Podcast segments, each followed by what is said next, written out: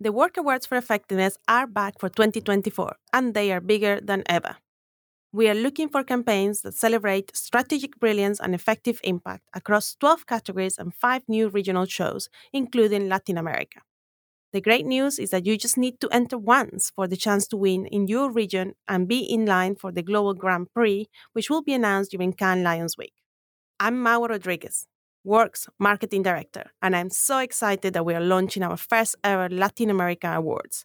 It's a brilliant opportunity to shine a light on the unique and amazing work I know Latin American brands and agencies are creating. We're open for entries now, and final deadline is 6th of February. For more info on the fees and regions covered, head over to warc.com to download your entry pack now. Strategic Brilliance Effective Impact is the awards show you've been waiting for.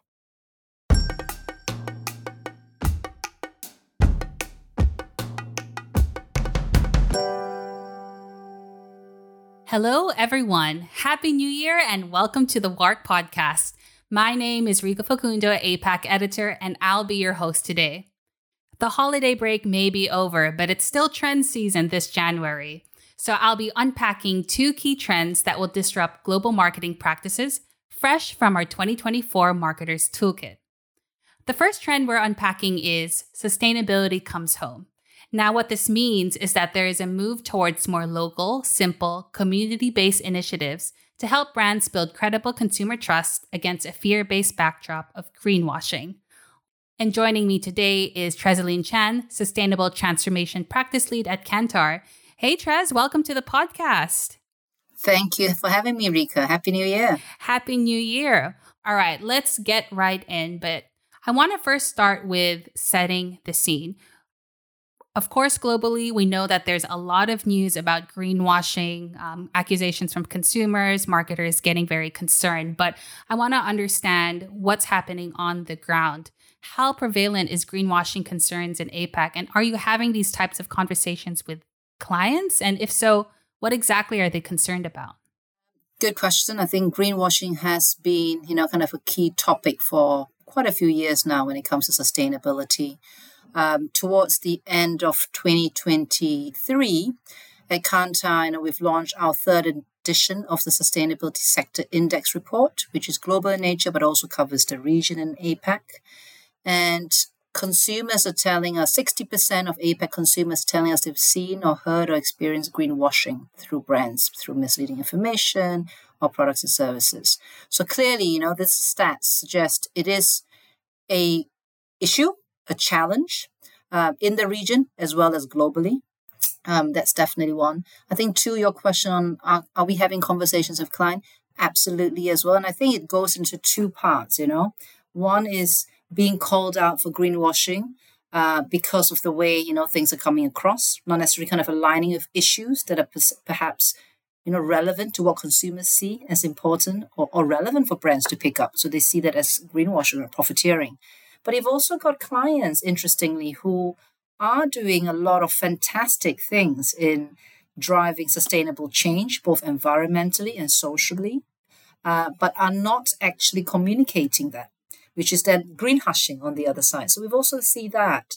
And I think, you know, one of the the fact that the figures are so high, I think is also potentially starting to create a bit of a barrier for brands and organizations to to step up and, and talk about what fantastic kind of you know um, uh, things that they're doing to, to drive that change. I think that that would be probably the wider context um, that we've seen. But you know, given this, it is a challenge. Then to move forward, the conversations we've been having with clients, how do you then start proactively building trust, right? Versus kind of being cautious and worried. Actually, step up, try and inspire trust by proactively tackling that. And I think that comes back to where you opened up, you know, kind of sustainability, going more local, coming closer to home, right? Uh, I think one layer in terms of how to unpack that and create that trust is making sure that people are seeing relevance between the brand and the sector and the issues, right? And then I think the second one is back to then, you know, how how how then do you further build that trust and inspire that trust once you've got the right, you know, the issues that fit with what you can champion and really drive changes through, you know, th- three three ways. One is identifying the issue, which I talked about. The second one is inclusion, right? Including people in that journey. And that I think is very much close to what you're talking about localization context you know? How to include them in the in the issue? Because they clearly can feel it. How do they think about it? What do they how do they want to contribute it? So having that level of con- inclusion identify with the local context right in asia.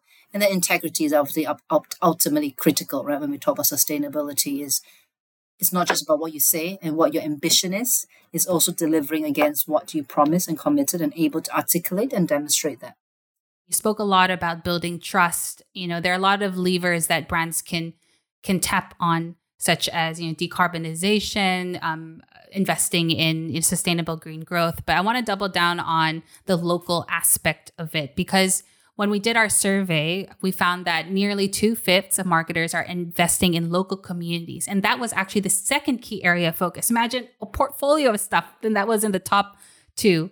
Why do you think that understanding local nuance is important as a way to mitigate any risk and unlock opportunities, especially to your point that brands are more cautious now?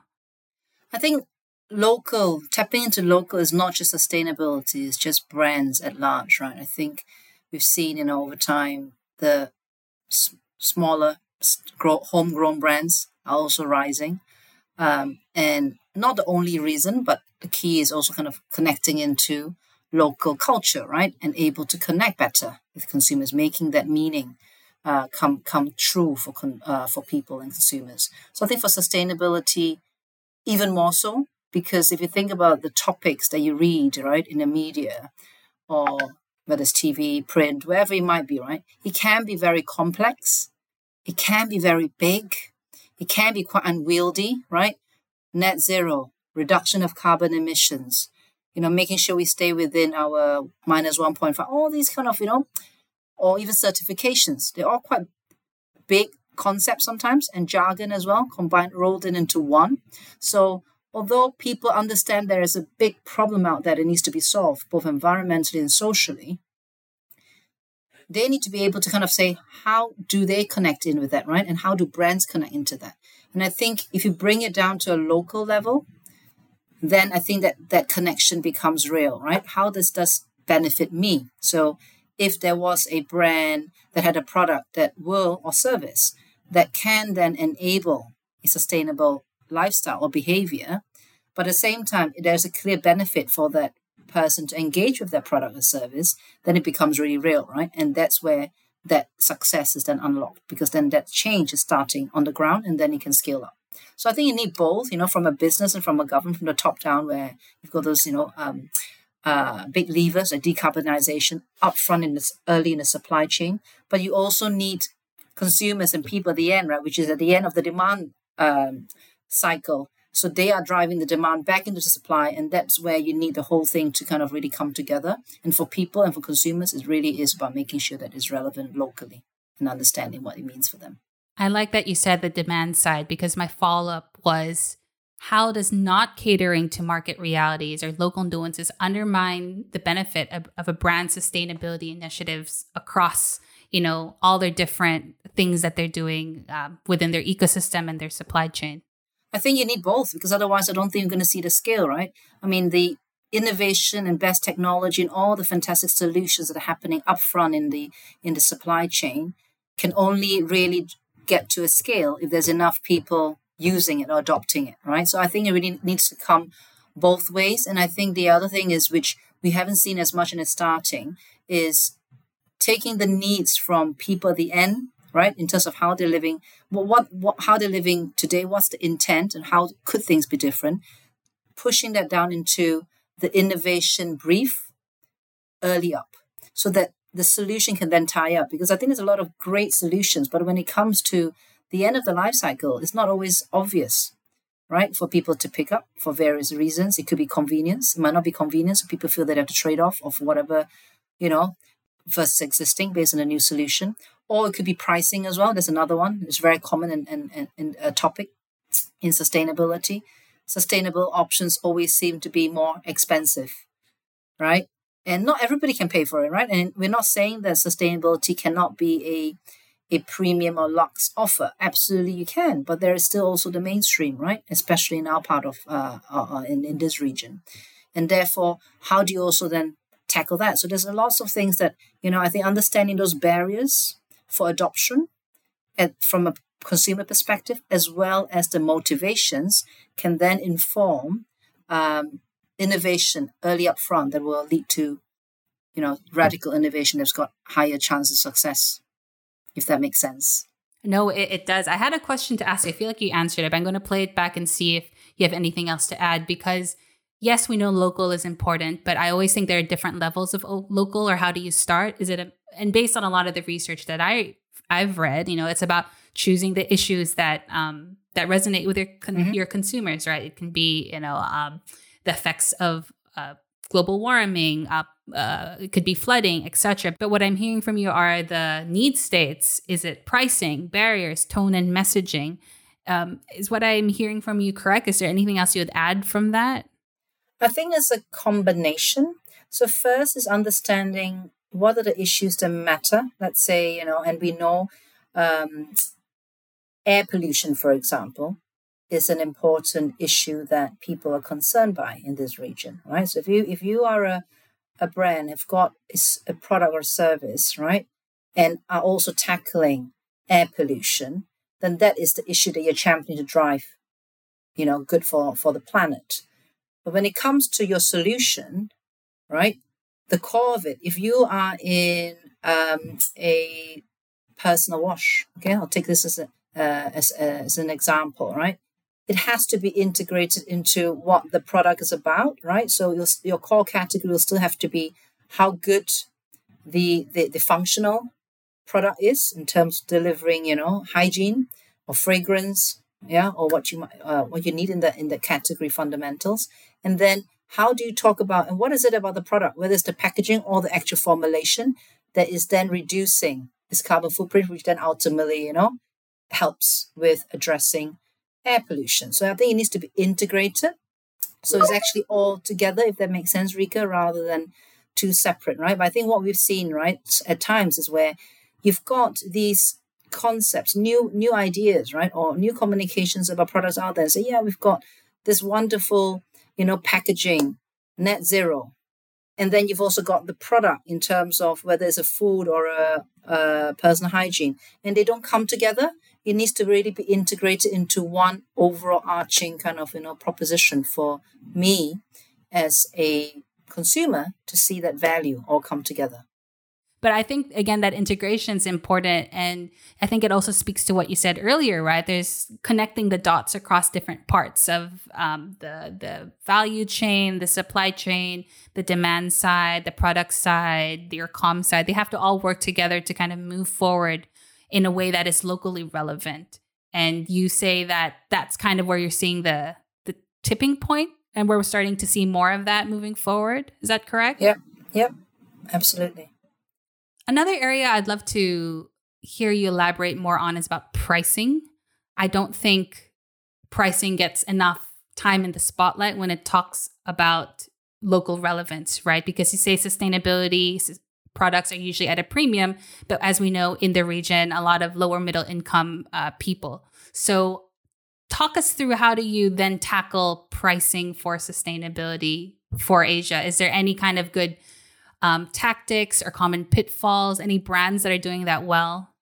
Yes, I think I can talk maybe to two two lenses. One is probably more of the principle um, on how we can tackle that, and then I'll also share an example that I have seen in market, which I think has, has, has done that well. Uh, first is, I'm not sure whether you've listened into a, the Great Sustainability Debate that I've hosted uh, a couple of months back um, in APAC, and we had speakers across different sectors. Um, and we were debating around whether brands should prioritize sustainability and pricing or cost is one that was key to this to to the debate. Were you, you, were you, did you listen into that one? I did. I heard you hosted. It gave me inspiration for our podcast today, actually. Oh, oh, fantastic. So, on that, one of the key things that came out, which I was really, you know, inspired by, was by, uh, it was mentioned by Jeremy Schwartz, our chairman of the practice at Kantar, but also ex um, uh, CEO of the Body Shop. And what he talked about was marketeers can also take control of the P&L to drive savings, and those savings can then be pumped back into innovation. Okay, so one side of that, and maybe let me take a step back. One is obviously cost efficiency can come from supply chain, from scaling up, you know, uh, innovations and technologies. That's one part of it, right? But I think the other part of finding those savings that can then pump into radical innovation for sustainable solutions could come from the marketing side, right? From the demand side. And the concept that he shared was around call, uh, called um, zero based costing or budgeting, right? And looking at marketing activities, making the marketing dollars work harder against the different um, activities, promotion, whether it's above the line, below the line. And from there, when you manage to get those savings, takes those savings and put that back into innovation for sustainability, right? Versus trying to kind of find dollars, because I think the conversation always been sustainability is expensive, you know, therefore we need to pass it on to consumers. But now I think we are urging, or through that debate, was urging um, markets to think differently. We can perhaps find savings through typical market marketing activities you've got, make those dollars work harder, and pump that into sustainable um, uh, innovation.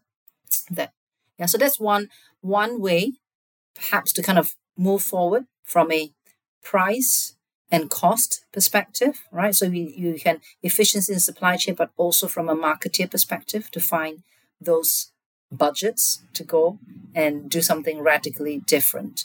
And we know that through, you know, um, some sectors, those cost efficiencies come down significantly through energy, like solar. We've seen that come down. Even, you know, EV as a sector, you've seen through, you know, some of the brands, um, BYD in China, they have created quite a huge amount of sales in a short amount of time with, you know, dramatic drop in prices versus, say, you know, your more premium offerings. So I think it's possible through that.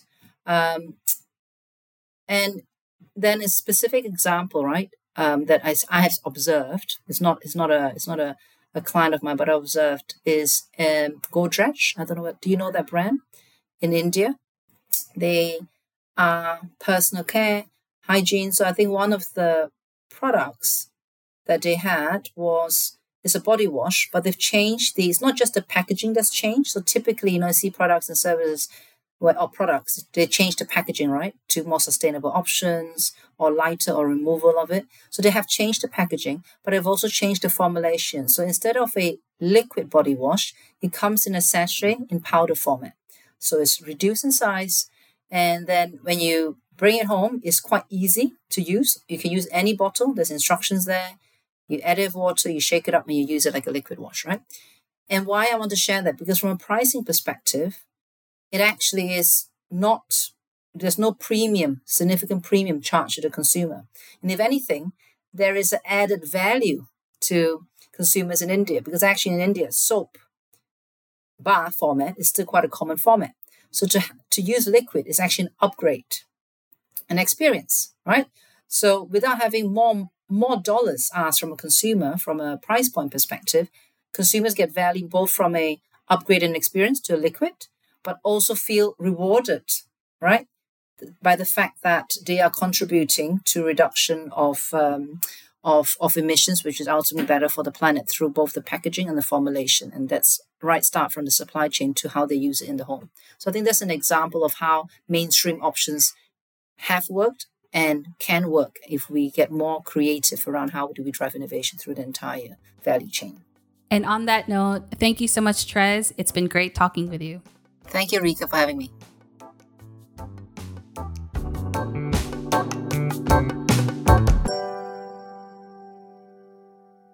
The second theme we're unpacking is unlocking the potential of Gen AI. I know that we can talk hours and hours for this, and there's so many different aspects, but what we're focusing on today is how creativity is the next frontier for AI in 2024. And joining me today on that conversation is Seema Punwani, partner at R3. Hey, Seema, welcome to the podcast. Hi, so happy to be here. Thank you for having me. All right, so let's go straight in. So, R3 as a company has that unique perspective that you both speak to the brands and agencies across a multitude of topics. So, I really want to understand what conversations you're having with these different stakeholders. So, our toolkit survey showed that brands are mostly embracing the opportunities presented by Gen AI, and less than a quarter said that they were wary of using it in 2024. So, what's the mood on the ground in Southeast Asia when you're discussing with clients? Because I know sometimes, you know, globally or on LinkedIn, you're like, oh, this is the next big thing. But then when you actually talk to people, it's like, nah, not not really. So, what's the what's the news on the ground? Uh, so, thanks for the introduction. It's actually pretty positive. So, just in the last, and I'm going to count uh, here, in the last three months, we've had five roundtables just on the topic of Gen AI. And it's not just in Singapore. As you would know, Singapore does have a lot of uh, global clients, but this is even in, we had a conference, roundtable in um, two in Jakarta, two in Singapore, and one in Manila. So it's definitely a very hot topic, and these roundtables are attended by all the big brands, global brands, as well as a lot of local brands on the ground. Um, so the sentiment is positive, exciting, but also naturally with any new innovation, there's always that little bit of fear. So when calculators were first invented, I'm sure there was an uproar. And I'm not that old, so calculators were invented much before I was uh, born. But I can imagine there would have been talk at that time oh, there's going to be accountants are not going to have jobs anymore. Do we still need to learn math in school? None of that has stopped. There are still accountancy firms, we still learn math, but we have evolved. The difference today is that the speed of change is very rapid, and that is what makes everyone rather nervous. Having said that, almost 40% of global marketeers have already piloted AI for their creative campaign. This was based on Gartner uh, just this year. And a lot of brands have already started uh, upskilling their people in order to make sure that they are going to be ready to start leveraging generative AI in marketing. Globally, about 19% of brands have a chief digital officer who's leading their AI strategy. So, all these statistics just show us that there is no slowing down and things are only going to peak in 2024. But brands definitely recognize that AI cannot completely replace human creativity or insight. How do you think the impact on Gen AI on creativity, in particular creative production, will impact the relationship, scope of work, and revenue models between agencies and brands next year? A common thing I hear, I'm pretty sure is what you hear a lot is why would I pay my agency X amount if we can just ask ChatGPT or someone in my team who's upskilled on it to do it? Um, that's a very good uh, and very pertinent question, and we are getting a lot of this uh, from our clients. So, from when it comes to the agency point of view, at uh, Cannes this year, uh, about 7.7 to 8 percent of the entries um, that won were AI backed, as opposed to only 3 percent last year. So agencies are incorporating AI, they are using the technology to do better and more creative and innovative work. But what we are hearing from our clients, agencies are still not coming upfront and being proactive about coming to client with AI backed solutions. And that probably does stem a bit from the fear because then the client would ask questions like, oh, if you could generate so many ideas in three days, then you no longer need three months to do campaigns. You no longer need whatever, $300,000. You should be able to do it much lesser. Um, so agencies are adopting, but they are not as proactive from what we are hearing from our clients in coming up with solutions to the brands. Um, a good number of marketeers, especially savvy marketeers, know already know that it is not going to be as simple as ChatGPT can write my headline. I don't need any copywriters uh, they all realize that the strategy, the thinking, the big picture ideas need to come from smart brains. And they need, when it comes to creativity, emotions play a very big part. Uh, so there is still a very big need for that humans to put that emotions into the work. But the question does come from many senior clients or people who are not as close to the marketing process and there would be questions like if TikTok has a script generator, then TikTok can write my script.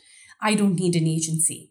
So, for this, what is important is uh, marketing teams to train and educate their procurements, to train and educate their C suites, to explain to them it's not a like for like comparison. And in order to have those nice, big creative ideas, you do need to pay the agency, but the team mix is going to change. Now you should have more strategic planners. You should have more creative directors. You probably don't need an army of illustrators and lots of graphic designers. So now I would show my age when I say when I used to work on a beauty brand in advertising, uh, whenever we had to show any concept to the client, the biggest fight in the agency was to find what was called the visualizer. So there was this person who would visualize this is the girl with this wavy hair and this beautiful pink skin, and this is the dress she wears, this is what it look like. And it was it used to sometimes take weeks just to get the visualizer and the illustrator to work on your uh, project. And then you show the clients, max you can show is maybe three different ideas because you just don't have the time to create more and more visuals. So this kind of production now needs to be and is going to be extremely fast. So no longer can agencies say that they need time to flesh out a storyboard. They need time to get lots of graphic animations done because those things can be done a lot faster with DALL-E and with ChatGPT and with Midjourney. But the time needed to come up with that creative inspiration, to understand the consumer, to translate the strategy into the big idea that still needs to be there and clients still need to pay for that. I have a lot of follow ups there, but before that, I want to touch on something you said earlier, which is you found that clients said that agencies are not really being proactive, right? And I remember I was in the roundtable that you invited me to, and one of the clients had said, Well, I remember when metaverse was the whole big thing, everyone was always pitching their ideas, and suddenly, why is no one pitching Chat GPT or AI, etc.? I'm just curious, you have a hypothesis of why that's the case? Now that we are going on this trend of showing age, um, there was a time when everyone, every agency was selling microsites Okay, so websites were a thing, but websites were big builds, right? So there are these big digital builds that have happened. But now an agency wants to do one small, cool campaign, they need a microsite. So what did agencies do? Like you have to go and sell five different microsites to clients because it is a revenue stream. Metaverse, in the same way, was a revenue stream, and metaverse is not something that brands can do on their own. Unless there are brands that have large in housing teams, you cannot just do it on, the, on your own. So you need an agency's help. So it becomes a revenue stream for an agency. AI is something brands are already investing in. If um, so, one of our clients told us that they wanted to do like a tongue-in-cheek uh, social idea.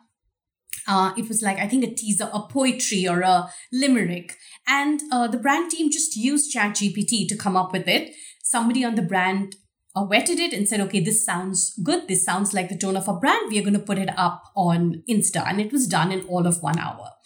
So for things like that, brands can actually do it themselves. So the reason agencies are not as forthcoming is AI is not necessarily a new revenue stream. In fact, clients are going to ask for cost cutting. And that is why probably agencies are a little more hesitant uh, but the smart agencies already know, like I said, that this is here to stay. So you might as well get your clients' confidence and be transparent with them that yes, we could churn these 10 different or 50 different um, creative options because we used AI. But you know, the brains behind this idea, that comes from our creative team, and that is something that cannot be replicated. The other big issue, especially with ChatGPT and Midjourney, which are more, I'm going to call them mass tools, is how are brands going to differentiate? So if um, one brand, let's say MasterCard, is using ChatGPT to generate headlines, so is Visa and so is Amex, how is it going to be distinguished? And brands also have to be very cautious as to how much information about themselves, how much uh, information that is um, confidential are they going to put up in the open AI? So if as a brand, I don't want to give the open AI, I don't want to give ChatGPT too much information, then ChatGPT is only going to use what it already knows, which means the words, the copy, the visuals are not going to be differentiated from competitors. So then how are you going to actually make your brand stand out? Osima, you keep saying things I have a lot of follow ups to, but if I hear you correctly, what the reason why agencies are more hesitant is because brands can do it themselves, right? So the division of labor, it's a bit more cut and dry now, and then brands can do it themselves, right? So then it resets what you're thinking of the value that you bring to your clients. So before, if we used to trade on time, if that's going to be reduced, then something comes in its place. What's the right word or to describe the value that replaces that? Is it quality? Is it strategy? Is it upstream work? Like, what are we getting back from what Gen AI is taking off our plate? That's a great question. So, there are two things. One is definitely quality and strategy. I think those two go together. But the other thing is volume. So instead of being able to generate one idea or to flesh out two creative routes, you can do a lot more. Agency, it can free up agencies' time to go to clients with proactive initiatives. Maybe usually, um, we all know how hard agencies work, and there's always the regular work. This campaign needs to launch, we need to get to market. But now that if the production process is going to be a lot faster, if things are going to run more efficiently, it should free the agency time to look at more proactive initiatives, to come back to idea uh, to clients with other ideas on how to impact and help their business growth. That's a good segue into the next theme I want to talk about, which is use cases as well as go into more specific examples of how our jobs and our skills will change. Another thing that I hear a lot about is AI will not take your job, but those using AI will. So, how do you see this impact the future of jobs and skills in advertising and marketing, particularly in Asia? Again, just some context, right? We have a big creator economy. You talked about Visualizer.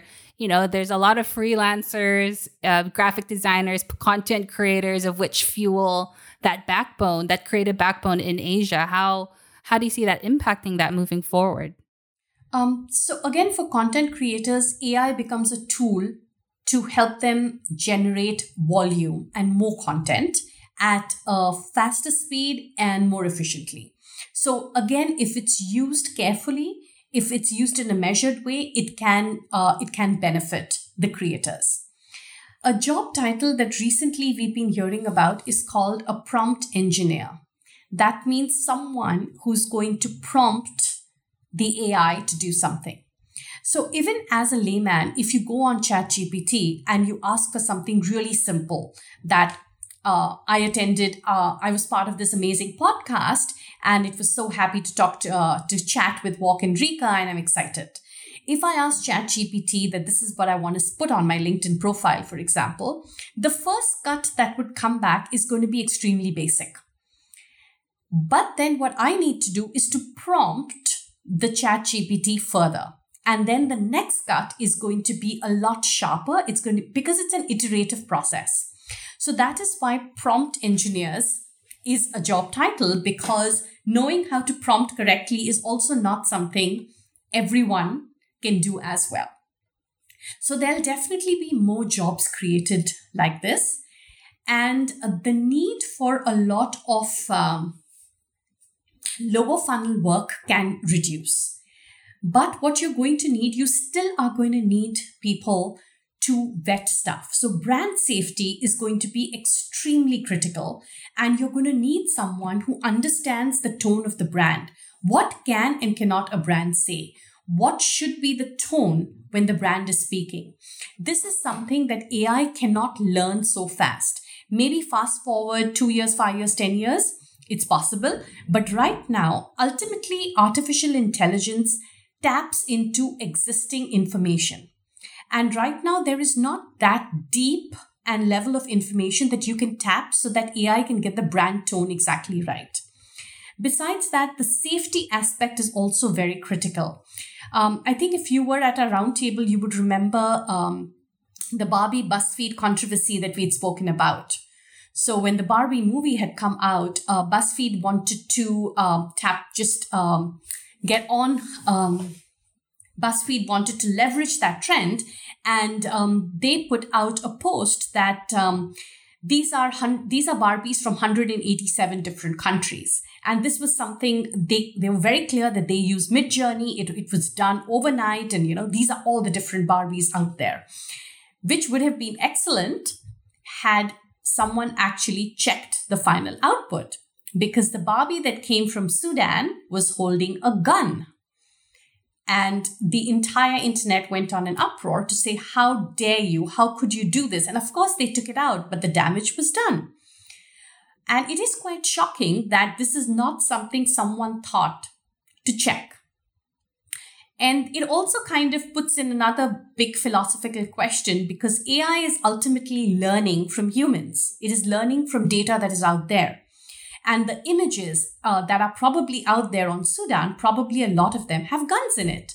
So the AI thought that it's absolutely fine for Barbie to hold a gun, but the cultural nuance, the ethical considerations were not considered naturally by the AI, and there was no human to supervise it. So, brand safety is one of the aspects that clients have to be extremely careful about.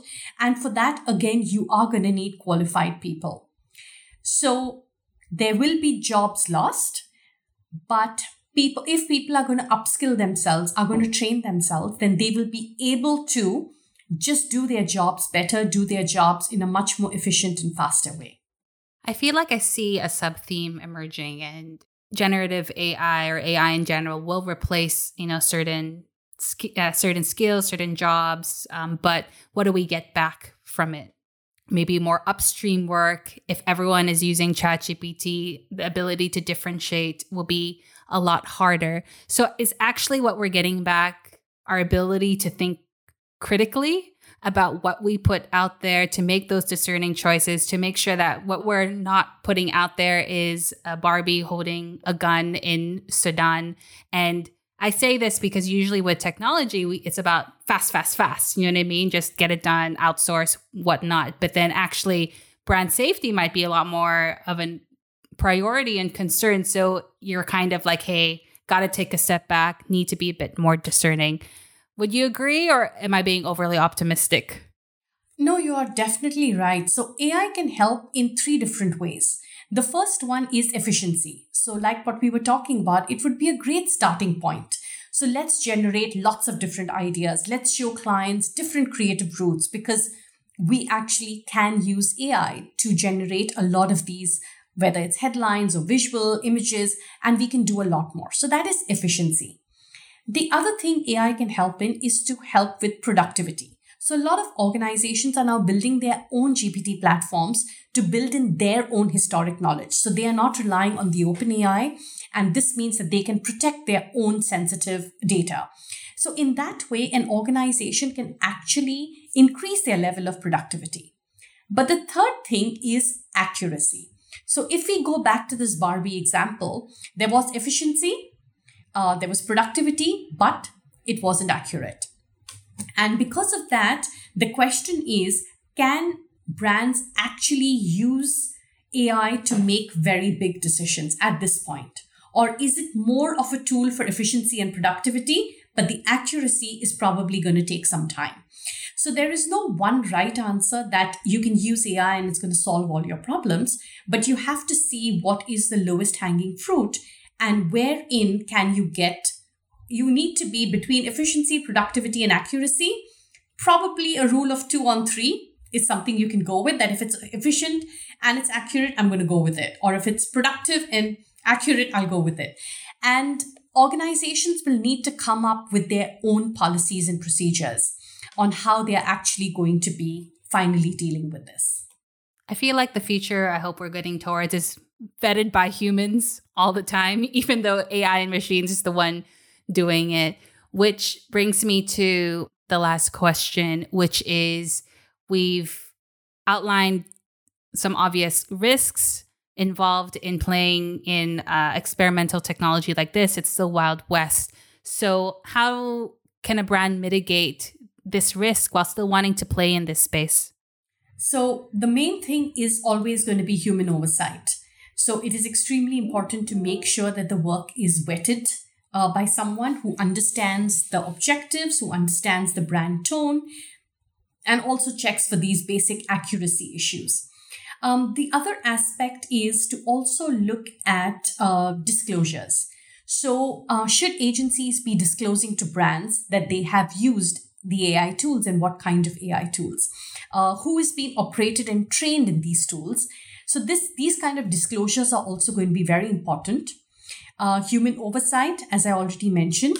Um, the other aspect to also consider is data privacy and ownership rights. So, who actually owns the rights? If something is created by an OpenAI, then who does it belong to? Um, this is something that the whole copyright issues, this is something where exact laws are still not available because it's still very new. So, ownership and data protection is going to be the next frontier that everyone needs to get behind and decide how are we going to, what would be the legal implications? Uh, who does the IP belong to? These are conversations that are going to take center stage from uh, next year onwards. I feel like I want to add one more to your list there, Seema transparency. Yep, that's what I meant by disclosure. Oh, yes, of course. Are you going to be are you going to be transparent uh, about it? So there's a lot of when we talk about AI, especially in Asia Pacific, the one work that gets mentioned a lot is the Shah Rukh Khan uh, Cadbury ad. Uh, which was fantastic. Uh, won a lot of Cannes, won a lot of um, effectiveness awards, creativity awards. Um, apparently, got amazing business results. And the whole idea of that work was that you can use uh, AI to generate uh, for small businesses to use Shah Rukh Khan as their brand ambassador. Um, and this actually opens up because you're you're allowing SMEs and smaller businesses to use a brand ambassador, which otherwise they would never ever get access to, uh, which was excellent. But then the question is, how are you going to ensure that it's being used in the correct and a safe way. So, what if a small business uh, was um, using that technology and using Shah Rukh Khan as a brand ambassador, but running some kind of shady business? Who's actually checking this? And on that note, that's all the time we have for today. Thank you everyone for tuning in and Seema for joining me today to talk about AI. Discover other trends from our Marketers Toolkit on WARC Otherwise, subscribe to our podcast if you like what you heard. Thanks, everyone. Thank you.